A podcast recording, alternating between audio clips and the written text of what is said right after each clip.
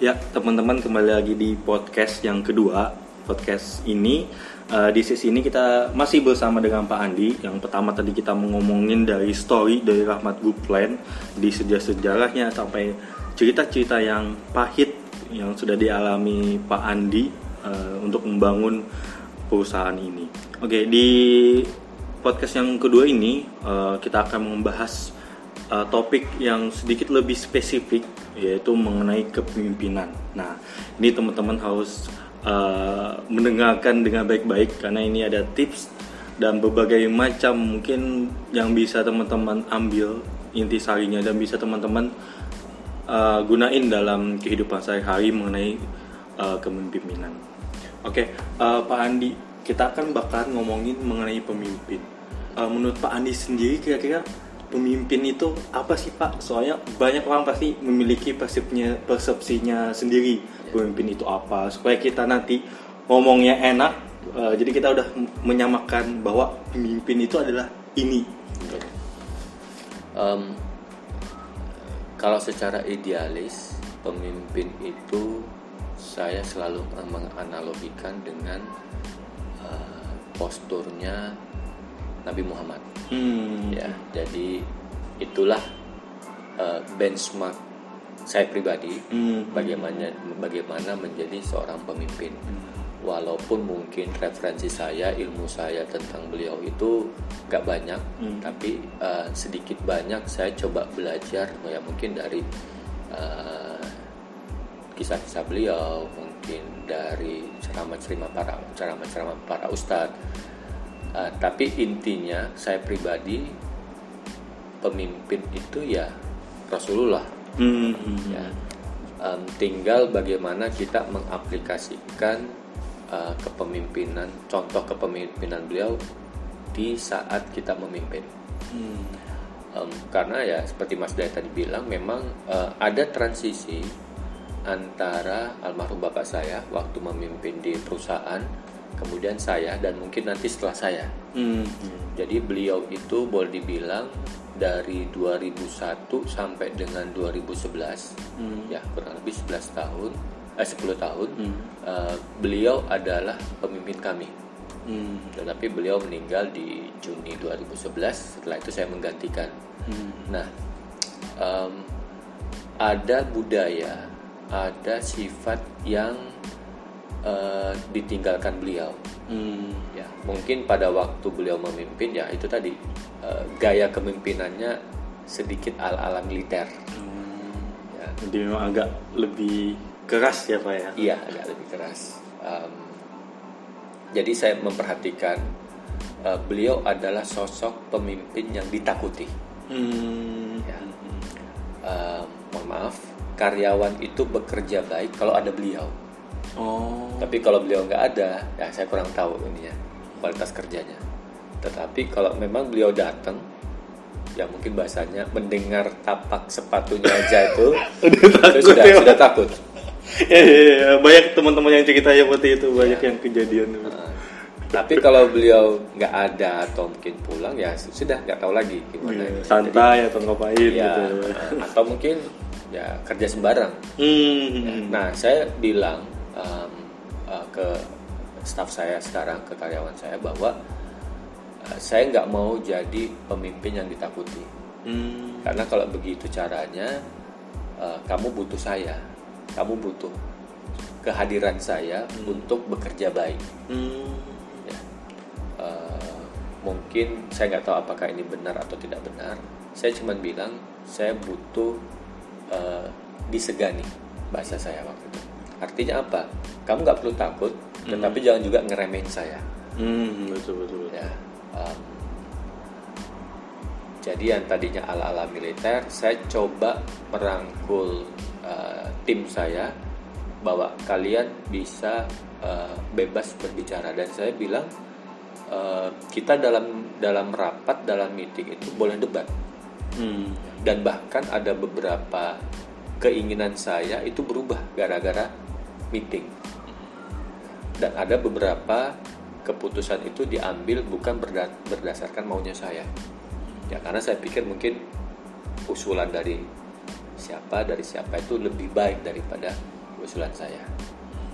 Nah, seiring jalan, um, saya ada bela uh, belajar di beberapa guru bahwa sekarang itu transisinya moving ke shifting ke agile management. Bahwa semua tim semua tim member itu saling terhubung saling terkonektif jadi nggak ada lagi istilahnya uh, apa uh, pimpinan bawahan atasan bawahan itu sudah nggak ada.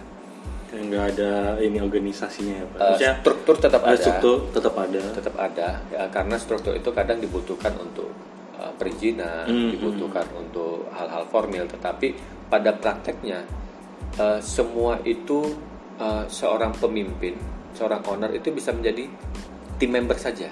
oh Ya. itu gantung kondisi ya pak ya? Tergantung kondisi. Contoh ya, contohnya em, waktu kami field trip akhir Hmm. tahun lalu. Tujuannya ke mana, berapa hari, naik apa, apa konsumsinya, saya ngikut. Hmm. Karena saya hanya menjadi member waktu itu. oh iya Ya, karena kami sudah susun semacam kepanitiaan, mungkin Hmm. ada PIC yang untuk membahas atau menentukan semua itu. Hmm. Nah, tetapi kalau di lain sisi ya mungkin saya kembali lagi menjadi leadernya sebagai pemimpinnya. Nah, itu yang coba sedang saya eh, aplikasikan di organisasi saya. Nah, salah satu bentuk dari eh, agile management itu adalah eh, adanya kesetaraan. Hmm. Dan saya ada pernah baca, eh, saya lupa tokohnya namanya siapa. Dia bilang begini, kalau penghasilanmu, kalau omsetmu itu belum 100 miliar per bulan, Hmm. jangan gengsi punya ruangan sendiri di kantor. 100 miliar ya ininya 100 apa miliar bulan per bulan. Jangan eh, jangan dulu punya ruangan Ruangan sendiri, di sendiri. kantor. nah, kantor kami yang di Ruko Sepinggan Pratama ini itu kami bangun eh, 2005 Hmm. waktu itu almarhum bapak saya masih hidup dan beliaulah yang uh, sedikit banyak mengkonsep tentang layout dari kantor. Hmm. Nah, waktu itu tersekat-sekat. oh terus sekat-sekat ya pak Ada ruangan direktur utama, ada ruang direktur. Seperti ada pada ruang- umumnya ya, Pak, ya? Seperti pada umumnya ya. Uh, Nah, saya belajar uh, sedikit banyak. Saya coba ubah. Ubahnya bagaimana? Uh, meja itu sekarang tidak terpisah, tetapi meja itu menyatu. Hmm. Dan tanpa sekat atau tanpa kubikel, Hmm, sekat ya tanpa sekat. Jadi meja-meja kerja itu yang standar meja kerja itu kami gabungkan dan jadi semua bisa saling melihat. sekarang Dan sekarang eh, awal 2020 ini eh, khusus untuk lantai dua itu kami bongkar semua. Jadi sekat-sekat itu kami bongkar semua kecuali eh, memang ada satu ruangan yang kami khususkan untuk ruang meeting Hmm. itu tetap ada. Jadi di lantai dua itu sekarang hanya ada dua dua ruangan, ruang meeting, ruang kerja sudah. berarti bapak ibaratnya campur sama Campur. semua nggak ada Iya. pemisahan sama sekali Tidak ada pemisahan sama sekali. Ya. Dan apa bahasanya? Tidak ada eh, kerahasiaan. wow Dan yang terakhir saya coba mengadopsi dari konsepnya eh, apa King Richard Hmm. ya eh, dengan eh, para kesatrianya. Jadi sekarang meja kerja kami itu meja bundar, satu meja bundar, di mana kami itu duduk ber kayak lingkaran pak lingkaran, ya bundar. Supaya apa? Karena kalau eh, segi empat, siapa yang duduk di pojok depan itu ada pemimpinnya biasa kan? oh iya betul pak atau biasa kalau meja makan buat ini kepala Ya, keluarga Kepala keluarga itu biasa di di, di sendiri. atau kalau mau apa di berarti dia bakalan dengarkan si dia Iya. gitu kan yang duduk di depan Tapi sekarang itu bentuknya bundar, jadi Wow. dan jadi tidak ada lagi ada uh, kelihatan Hmm. siapa sih sebenarnya ininya. Eh, pemimpinnya gitu Ya, pada jadi semuanya setara. Itu bebas yang satu duduk ke sana kemari atau memang ada oh ini kursi si ini Uh, atau konsep gimana? awalnya sih eh, saya pingin itu apa eh, terserah. Oh, Jadi siapa cepat dia dapat. begitu. Ah, ah, ah. Tetapi mungkin karena kebiasaan, faktor kebiasaan ya duduknya di situ-situ aja. Oh. Tapi saya sih pengennya ya bisa Moving rolling ya, ya, bagus. bisa bisa rolling di mana pun. Cuman itu tadi eh, apa? Mungkin karena faktor kebiasaan, akhirnya duduknya di situ-situ aja. Merasa udah nyaman di situ. Ya. Tapi memang gimana Pak perubahan yang ketika mungkin uh, Bapak seorang pemimpin ketika berarti ba- banyak uh, mengubah mengubah atau banyak sesuatu yang uh, diubah atau apa ya ba- banyak yang sesuatu yang masuk sesuatu yang baru untuk terus memperbaiki internal di suatu perusahaan. Nah, ketika Bapak memimpin itu gimana tuh caranya supaya uh, teman-teman ini anggota-anggota Bapak itu bisa tetap mengikuti pasti masa tidak nyaman kan terhadap perubahan perubahan tuh gimana Bapak menghadapi yang seperti itu? Artinya begini, saya selalu katakan bahwa em, ada eh, tiga hal yang pasti di dunia ini kan. Yang pertama adalah kematian, Iya. pasti, cuman belum tahu kapan waktunya. Hmm. Yang kedua adalah kiamat, Hmm. pasti ada kiamat. Dan yang terakhir pasti perubahan, Hmm. pasti berubah. Eh, jadi saya sampaikan kalau kita mau status quo mempertahankan kondisi yang ada, kita pasti tergilas, kita pasti kalah, Hmm. ya. Entah itu em, kita dalam hal em, penjualan, dalam hal bisnis atau dalam hal organisasi, kalau kita mau tetap kayak apa, memakai gaya yang lama, itu kita pasti out of date, kita pasti kuno, kita pasti eh, punah. Hmm. Nah, jadi sejak 2018 saya sudah sampaikan bahwa kita akan merubah hal-hal yang memang sudah sepantasnya untuk dirubah. Hmm. Entah itu budaya, entah itu layout, entah itu seragam, entah semua yang perlu dirubah ya kita rubah. Hmm. Memang di awal itu pasti ada pertentangan, Hmm. apalagi buat uh, tim member yang sudah lama. Hmm. pasti muncul uh, statement-statement, komen-komen. Wah dulu nggak pernah, dulu nggak gini, dulu begini, dulu dulu dulu. Dulu, dulu, bilang, dulu. Kita hidup bukan di zaman dulu, kita hidup sekarang. Hmm. Kalau kita dulu dulu, mohon maaf, um, kesannya kita itu nggak bisa move on, Hmm. ya. um, dan saya selalu uh, bercanda. Oke, kalau mau kayak dulu, gaji kamu dulu berapa? Penghasilan kamu dulu berapa? Iya. fasilitas kamu dulu apa udah kita kembalikan ke dulu Terdiam langsung saya yakin. Nah, ya, jadi em, itulah eh, kalau sesuatu yang nyaman kayaknya pingin dipertahankan tetapi sesuatu yang nggak nyaman itu kayaknya dihindari Iya. atau ditolak Iya. dan karena saya mencoba melakukan perubahan eh, ya ada beberapa memang tim yang mengundurkan diri Hmm. Ya, karena itu tadi karena tidak tidak bersedia untuk ikut dalam perubahan itu contoh em, dulu boleh dikatakan tidak ada pelaporan. Hmm. saat ini saya minta laporan itu tiap hari tiap jam ada laporan. Hmm. nah buat yang nggak betah itu dulu apa sih akan bilang dulu kita nggak disuruh bikin laporan.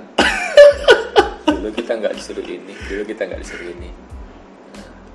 Nah cuman eh, harapan saya saya katakan bahwa dengan melakukan ini insya Allah ada perubahan juga buat diri kita Hmm. ya apa itu ya mungkin dari sisi penghasilan kita bisa bertambah mungkin dari sisi fasilitas kita bisa bertambah atau juga paling tidak cara kerja kita juga lebih lebih baik Hmm. tidak ada lagi tuduh-tuduhan siapa yang menghilangkan apa siapa yang tidak mengerjakan apa kalau ada sistem pelaporan Hmm. ya. tapi sekali lagi memang merubah kebiasaan itu tidak gampang Hmm. ya eh, butuh waktu Eh, beberapa konsep mengatakan kita perlu melakukan eh, perubahan itu selama 21 hari Hmm. ada juga yang bilang 40 hari secara berturut-turut untuk menjadi suatu kebiasaan yang baru Hmm. nah itu saya coba praktekkan walaupun pada kenyataannya ya nggak gampang sekali lagi nggak gampang Hmm. Jadi memang butuh proses juga ya Pak ya. Tetap tetap, Tetap berproses. tetap berproses. Siap.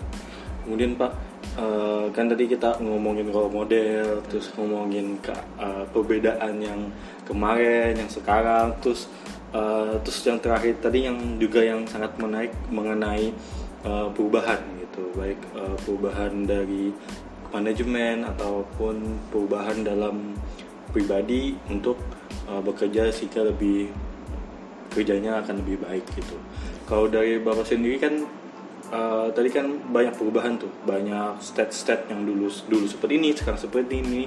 Pasti awalnya dari diri ya pak ya, Iya. dari diri seorang pemimpin akan memikirkan perusahaannya seperti apa. Nah, kira-kira eh, untuk berarti kan kalau saya kutip ya, kalau bapak ini langsung eh, berarti bapak eh, peka terhadap uh, situasi sekarang. Oh kita harus berubah. Oh kita harus berubah. Oh berubahnya seperti ini. Oh seperti ini. Nah, itu kan harus memiliki keahlian sendiri sebagai pemimpin. Nah kira-kira apa nih pak supaya kita ini bisa menjadi pemimpin yang seperti itulah gitu. Minimal mungkin minimal seperti bapak ya kalau bisa mungkin bahkan lebih gitu kalau bisa gitu.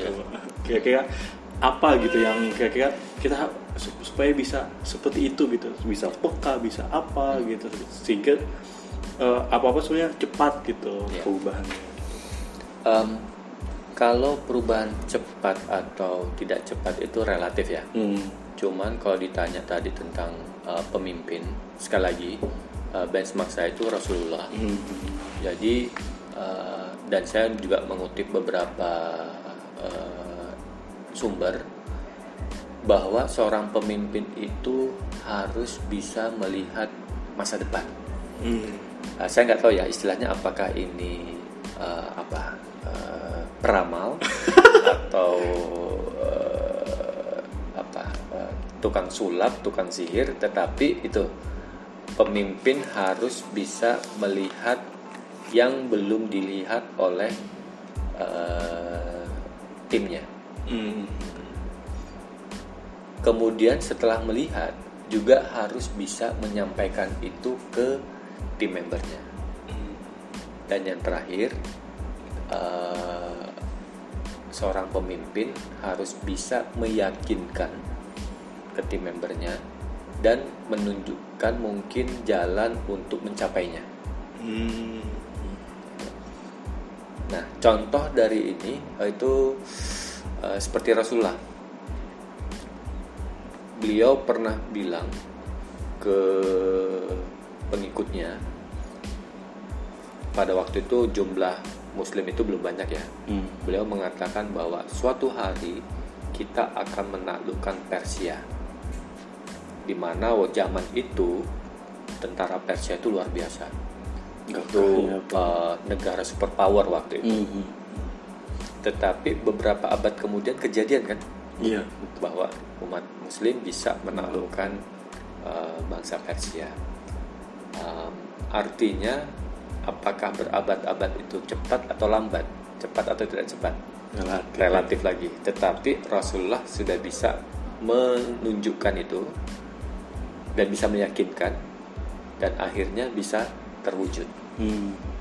Nah, kembali lagi uh, ke zaman sekarang, um, saya selalu uh, meng, meng, meng, mengencourage ya, mem, mem- mem- memotivasi member saya bahwa ya kita bisa.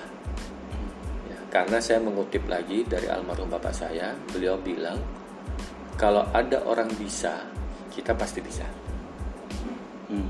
Cuman mungkin kita butuh waktu lebih lama, uh, belajar lebih lama, praktek lebih lama untuk bisa. Hmm. Waktu itu beliau menyampaikan contoh seperti ini. Kalau ada orang bisa berenang dari Balikpapan ke Surabaya, berarti kita juga bisa berenang dari Balikpapan ke Surabaya. Cuman mungkin kita harus belajar Hmm. orang ini bagaimana trainingnya, Hmm. ya latihannya, bagaimana pola hidupnya, Hmm. bagaimana persiapannya, bagaimana pelaksanaannya, supaya bisa eh, melakukan hal yang sama. Hmm. Tapi intinya itu um, sebagai sesama manusia, bahasa beliau, kamu makan nasi, saya makan nasi. Ya, matamu dua, mata saya dua.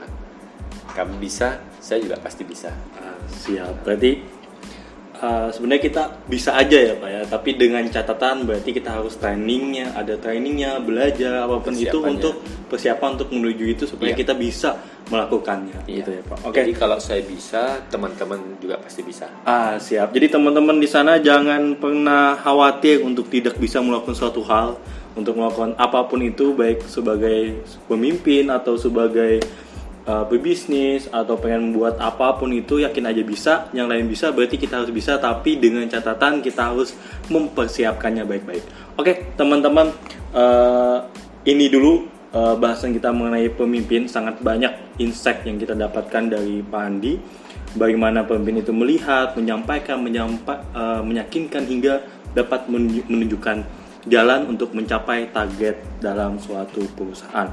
Oke, teman-teman, eh, sekian dulu untuk part kedua ini. Kita akan lanjut di part terakhir dari sisi podcast bersama Pak Andi. Bye bye.